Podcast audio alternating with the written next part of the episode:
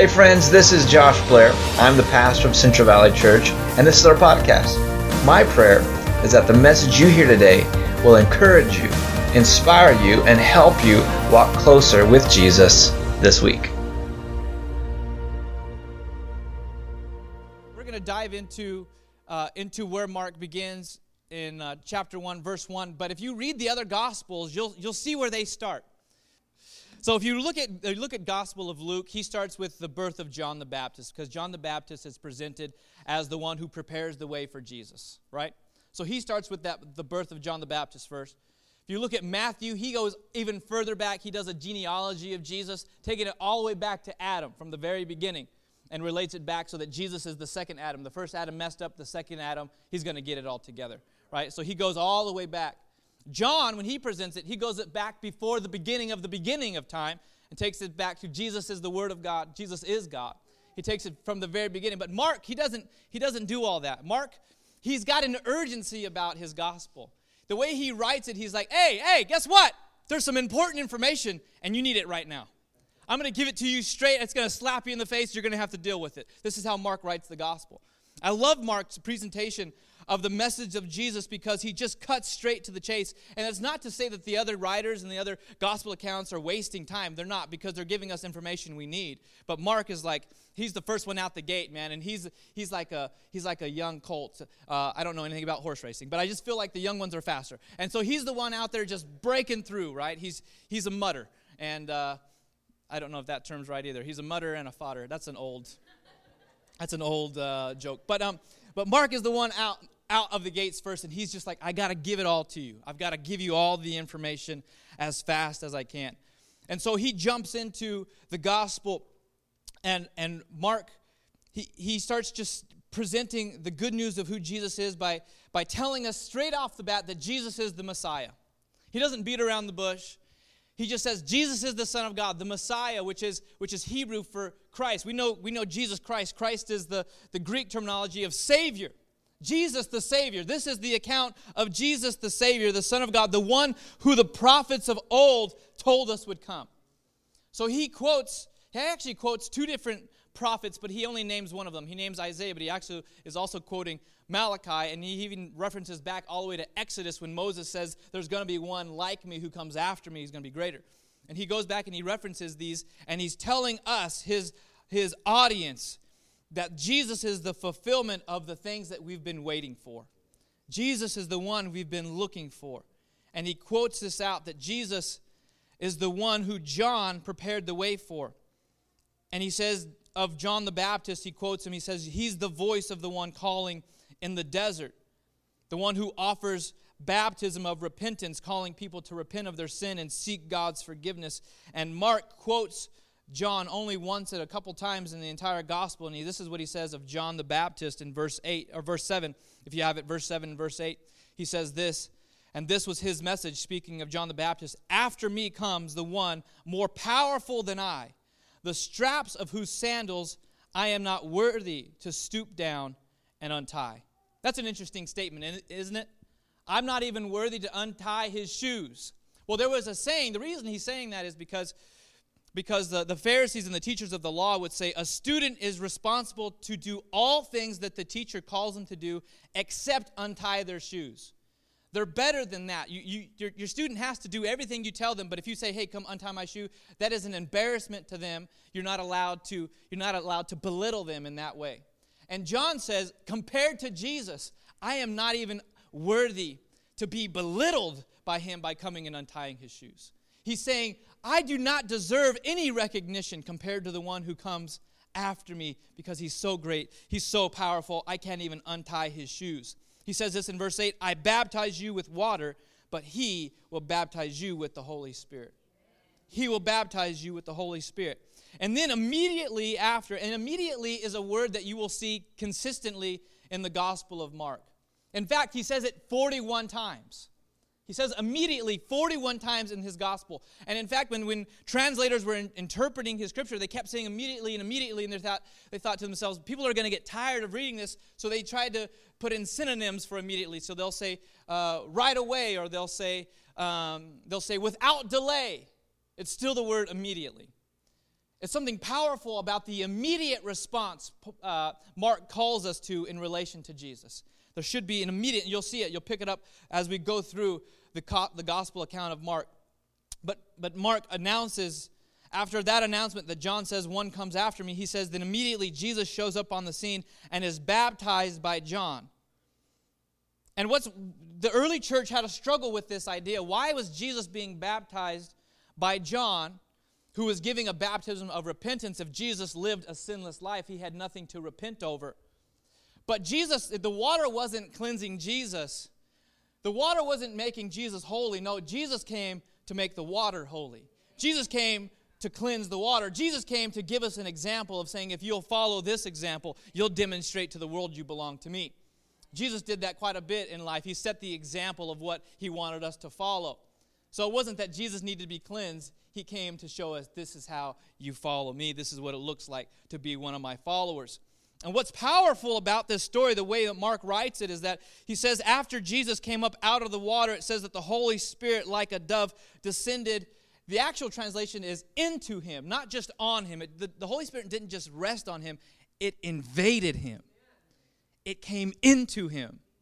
Just like when we ask the Holy Spirit to come into our life, when we ask Jesus to come into our life, he invades our hearts and an invitation, and he dwells within us. And the voice from heaven saying in verse 11 says this A voice came from heaven saying, You are my son, whom I love. With you I am well pleased. And the illustration that Mark says when heavens, the heavens were opened, the terminology he uses actually the heavens were ripped in two. Mark's or Matthew's gospel, Luke's gospel says that the heavens were opened. But, but the word that Mark uses is so much more dramatic. Because what has been opened can also be closed. Doors that are open can also be closed. Windows that are open can also be closed. But, a, but, a, but something that has been torn is not easily closed again. And he's saying, because Jesus has showed up on the scene, the earth will no longer be the same because heaven the, the heavens have been torn open by what jesus has done for us they can no longer be shut because heaven has come down to earth. And heaven dwells among us in the spirit of jesus. And then it's a reference to the reminder of what happens at the cross when it says the curtains that separated the holy place from the holy of holies were torn in two signifying that we now have direct access to the father the tearing of the heavens and the tearing of the curtains are all because of what Jesus did breaking in to our lives, breaking into our world. Mark uses these dramatic phrases to demonstrate the power and the fact that Jesus has now came and everything has changed. Everything has changed. This is the main focus of the first half of Mark's gospel. He wants us to know who Jesus is. He wants us to know that Jesus is the Son of God. He wants us to recognize that Jesus is the Savior. He's the Messiah. He is the Christ, the Redeemer, our life. He's our only hope. He is the one we need to put our hope into. He's the one we need to declare our faith in. And you'll notice in Mark's gospel that you don't get all the details of, of what the other gospels give us.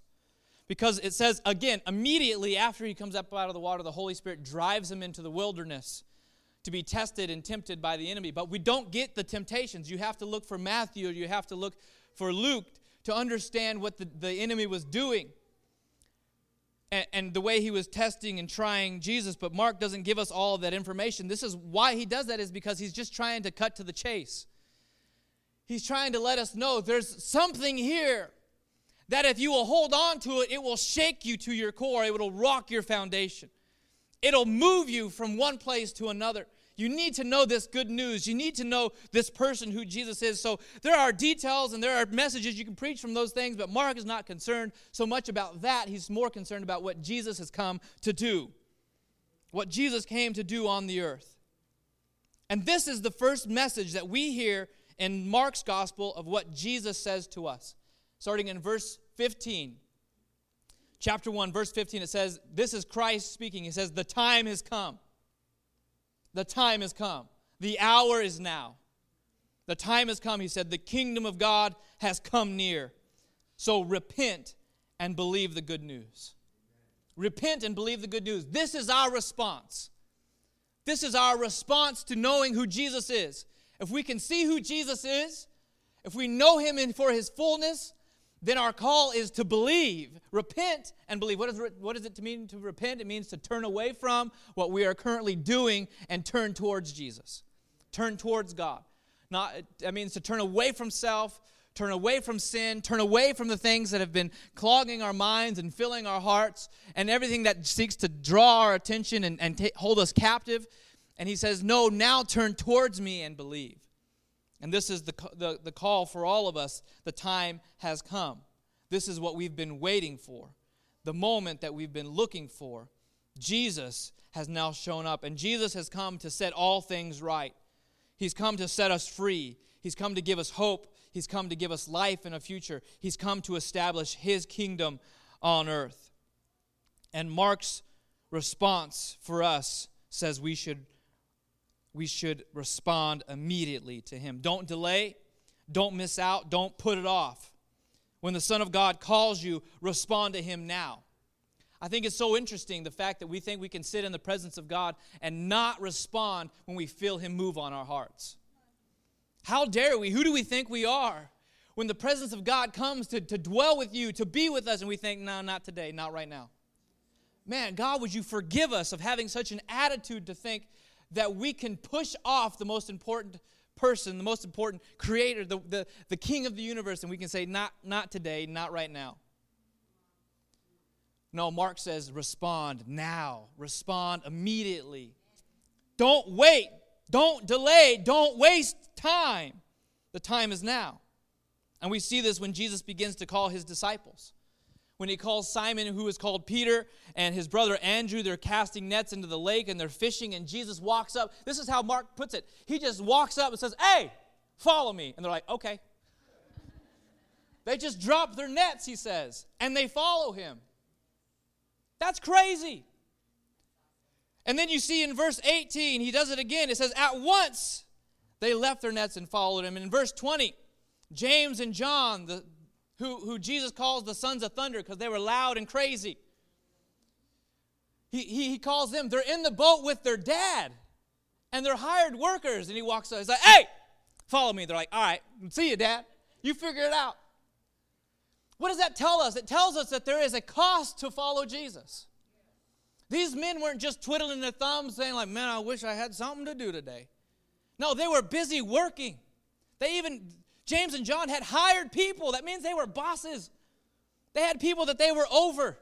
And they left their dad in the boat and the workers in the boat. Dad, I don't know if I would ever do that to you. I might. We work together. He's like, uh, we'll talk later. But he just, they, there's a cost involved. They have to walk away from something to follow Jesus. And sometimes we think that we can just follow Jesus and walk in and be like, I can do whatever I want. I can have my cake and eat it too. I can live my life and have Jesus on the side. I don't have to give up anything. No, there's a cost to follow him. It is going to cost you something, but it is worth everything. It is worth everything. And there's a sense of urgency. He doesn't want us to miss it. He doesn't want us to keep playing these games because this is not a game. This is life and death. This is the kingdom of light against the kingdom of darkness, and we're at war. We're at war, and if you're not fighting in the war, you're losing already. You're already losing if you don't know that there's an enemy out there who is fighting against you. And the enemy is so good. He was, he was good in that moment to lie about the importance of a moment, and he still does it now. He tries to get you to think that the moment that you're in right now is not crucial. It's not important. You can wait. You can push it off. Maybe not, maybe tomorrow, maybe not right now. It's not, it's not really convenient for me. It's not really comfortable for me. I, I really don't need to respond right now. I'm not, you know, I would love to come up and pray, but I'm not wearing the right shoes. You know, I, I, I would love to come and bow, but I, I just don't have the right clothes on. Maybe I, I just don't feel the things that I should feel right now, so I won't respond right now. And the enemy continues to lie to you that the power, there's no significance in the power of a moment. And Mark would say, no, it is now that is crucial. It is today that is important. It is this time, this hour, that you need to respond to Jesus. Don't wait. Don't delay. There is, a, there is significance in every moment of your life. And the enemy would hope for you to waste it. But Mark shakes us up, slaps us around, and says, Wake up, let's get to work. Let's recognize that you're in a battle. And the enemy is not sitting around waiting. He's like, Well, I just hope they kind of get a little tired, then I'll come in and I'll do something. He's always on the verge looking for opportunities to attack you always looking for ways to get into your marriage and weasel his way in to bring division and separation. He's always looking for opportunities to come and attack your babies so that he can win them over and so that you would be driven away from them, they would be driven away from God. He's always looking for opportunities. Mark is saying, Wake up, recognize you're in a war, and the enemy has a plan. But do you? He's actively trying to destroy people's lives and bring chaos. What are you going to do about it? This is what Mark tells us, though. The good news is that there is Jesus who has power and authority over the devil, over the enemy, over the evil one. So you don't have to fear, you don't have to fret, you don't have to carry worry and anxiety because Jesus is on the scene. Mark points out that verse 22 that when Jesus was teaching in the synagogue and the people were hearing what he was saying, they were amazed at his teaching.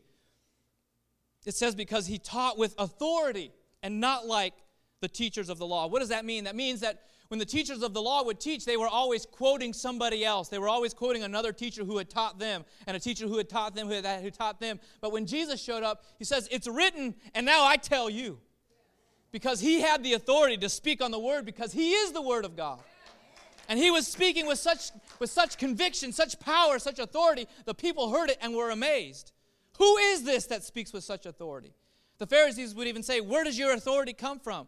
Who was your teacher? Who was the one over you? How did you learn all of these things? Because they recognized the power and authority in Jesus. And right after that, they witnessed it. It says after the statement in verse 22 23, it says, And there was a, there was a demon possessed man that cries out in the synagogue. And he begins to cry out to Jesus. Verse 24 says this What do you want with us, Jesus of Nazareth? Have you come to destroy us? Have you come to destroy us? Can I, can I tell you? The answer is yes. He has come to destroy the works of the enemy over your life and over my life. It's why he came to set things right, to kick the devil in the teeth and tell him, You no longer can have power over these people. He has come. The devil says, the, the, the demons filling this person says, Have you come to destroy us? I know who you are, the Holy One of God.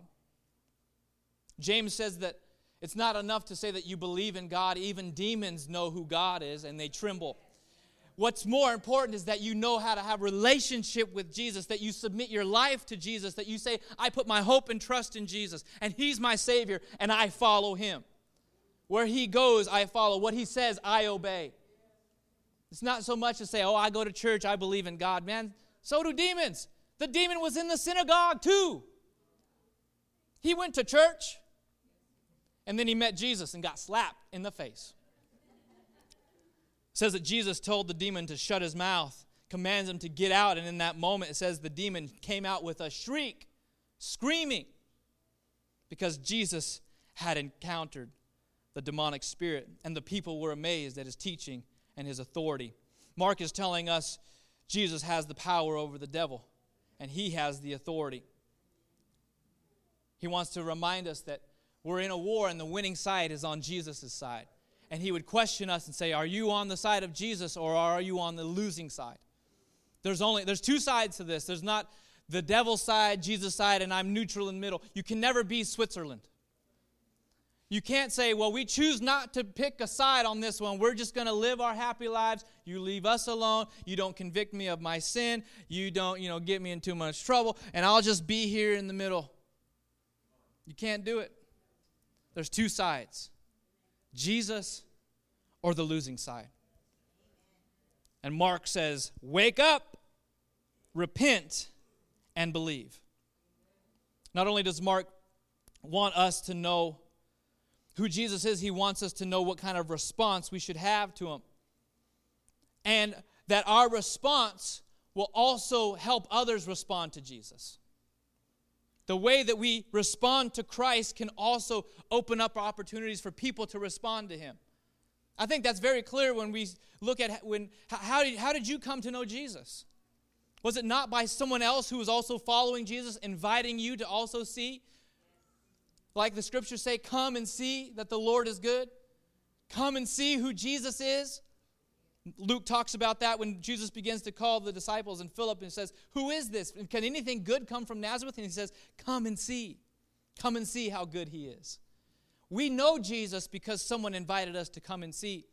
And Mark wants to point out that our response, we should respond immediately to Jesus, and then we should bring others to him so that they could also see how good Jesus is.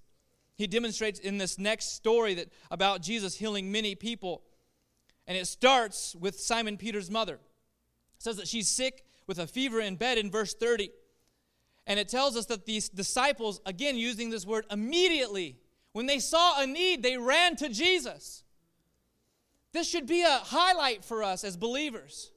That when we see needs, we run straight to Jesus. What are we doing when we hear about a need and we just think, well, God, I hope you do something. Oh, I, I hope they, you know, James says if you see someone who's naked and hungry and you say, well, be blessed, hopefully that'll work out for you, he says that we're uh, living in sin.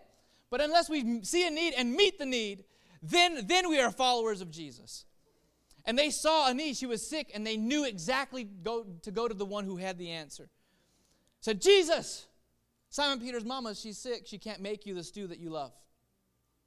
She's in bed. She's sick with a fever. And it says, immediately Jesus went in and healed her in that moment. No delay, there was no hesitation. And shortly after that, we read Mark saying that the whole town gathered at her door to be healed and set free by Jesus. So their act to meet her need awakened the entire town, awakened the entire town to come and pursue Jesus for themselves. Your, your response to Jesus, your immediate response to who he is and what he can do, can awaken others to respond to him too people who are needing a touch and they see, wow, there's something different in you. The anxiety and the worry you had before, I don't see it now. The strife in your marriage and the turmoil in your relationship, you have peace now. How? I've got junk too. Where can I go to unload this burden? And you can tell them, come and see the Jesus who sets all things right again. Immediately, our response should be to Him because our response can bring freedom for others also. Don't wait, don't hesitate. Don't wait for your healing, don't wait for your freedom from sin. This is something that Faith tells me all the time. Is she in here? Just making sure. she always says this, and she doesn't know that she's actually quoting Mark, but she'll tell me this. Because my personality type I love, I'm kind of king of procrastination. I really am. I'm like, I, I, I love it when it's the last minute. I'm like, oh, now it's time to get serious, you know. But she'll tell me this, and she says it quite often, and she's my encouragement, and she helps me, and she does it in a, in a right way that inspires me. But she says this way don't put off until tomorrow what you can do today. She'll tell me all the time, don't, don't put off tomorrow what you can do today, babe. I'm like, you're right. That's how I get things in life. That's how I get things done in life. She helps me. But that's Mark's message to us today. Don't put off tomorrow what you can do today. Don't put off your healing for tomorrow when you can have it today. Don't put off your freedom from sin tomorrow when you can have it today. Why are you waiting? Don't hesitate. You can have it now in the name of Jesus. This is his theme for us in relation to the kingdom of God. Jesus has come. What do you think he came for? How are you going to respond to him? Verse, verse 40. And I know we're moving through the chapter quickly, but I want to again give you just a, a, a synopsis, a, an overview. Verse 40 says that Jesus was healing a leper, and he came to bring healing and freedom and to establish his kingdom. So Mark uses this word that Jesus was indignant. Matthew, Luke, they clean it up. They say Jesus was moved with compassion. That sounds so much nicer. But I think I like Mark's interpretation better it, it, it demonstrates that, that Jesus was kind of like when the leper came to him and the leper said, If you're willing, if you're willing. And Jesus was like, If I'm willing, why do you think I came? If I'm willing, If I'm willing, I'm here to set you free. I'm here to heal your body. If I'm willing, of course I'm willing. Of course that's why I'm here to bring freedom to your life so that you don't have to be bound by sin anymore. That shame doesn't have to be over your bed when you wake up every morning. That you don't have to be bound anymore. Of course I'm willing. And sometimes we go to Christ and we think, you won't free me of this disease, or you won't heal my body, or, or I'm still in this cycle of sin, and it's because I keep going back to it that you're no longer going to set me free from it. And Jesus says, No, I came to set you free. I came to heal your body. I came. Of course I'm willing. And he looks at us and says, It's like this desire, this, this indignant response, like, well, Yes, what do you mean? Of course. It's like ba- your baby's coming to you, your kids coming to you. Do you think I could eat food today? Yes, what do you mean? You think I got all that food in the fridge just so I can look at it? Get something to eat. It's crazy. Dad, you think I can take a shower today? You need to. Get in the shower. You think we got a shower just so we can hang clothes in it? No. It's for us to get clean. So, of course, Jesus is like, Of course, I'm here to bring healing to you. Maybe that's what the other gospels were trying to get at because of some, such the, the drive of his compassion that brought him out of heaven to earth is what brings us into his presence. And it's his, his compassionate heart that drives us. But he's like, yes, yes, I want to heal. Yes, I want to restore. Yes, I want to do these things. So if you're if you're sitting here and saying God won't heal me because it's what I deserve, no. The gospel is the fact that we don't get what we deserve. I deserve the worst, but yet He gives me the best. I deserve death, but yet He gives me life. I deserve chains, yet He breaks them because of His goodness and His love. That's the gospel. So, how dare you say, I just got to get what I deserve? I, I made my bed, now I got to lie in it. I don't even understand that statement. Jesus saying, No, I came to give you what you don't deserve.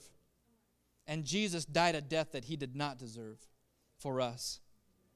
Know that Jesus is willing because that's why he came to destroy the works of the enemy over your life and over this world and to set things right. So, our response, what Mark is going to be teaching us throughout this entire gospel as we dive into, into his writing, is to let us know that we need to not delay when Jesus calls us. Come to him now. He is here now and wants you to respond to Him. Wants you to respond to Him. So, who do you say that Jesus is? And what are you going to do about it? Who is Jesus? And what will that cause you to, how will that cause you to live differently based on your understanding of who Jesus is? Mark, he's working us towards something this morning and throughout the gospel that the revelation of who Jesus is should drive us towards something. Amen. What is your revelation of Jesus driving you towards? Is it driving you towards others or away from them?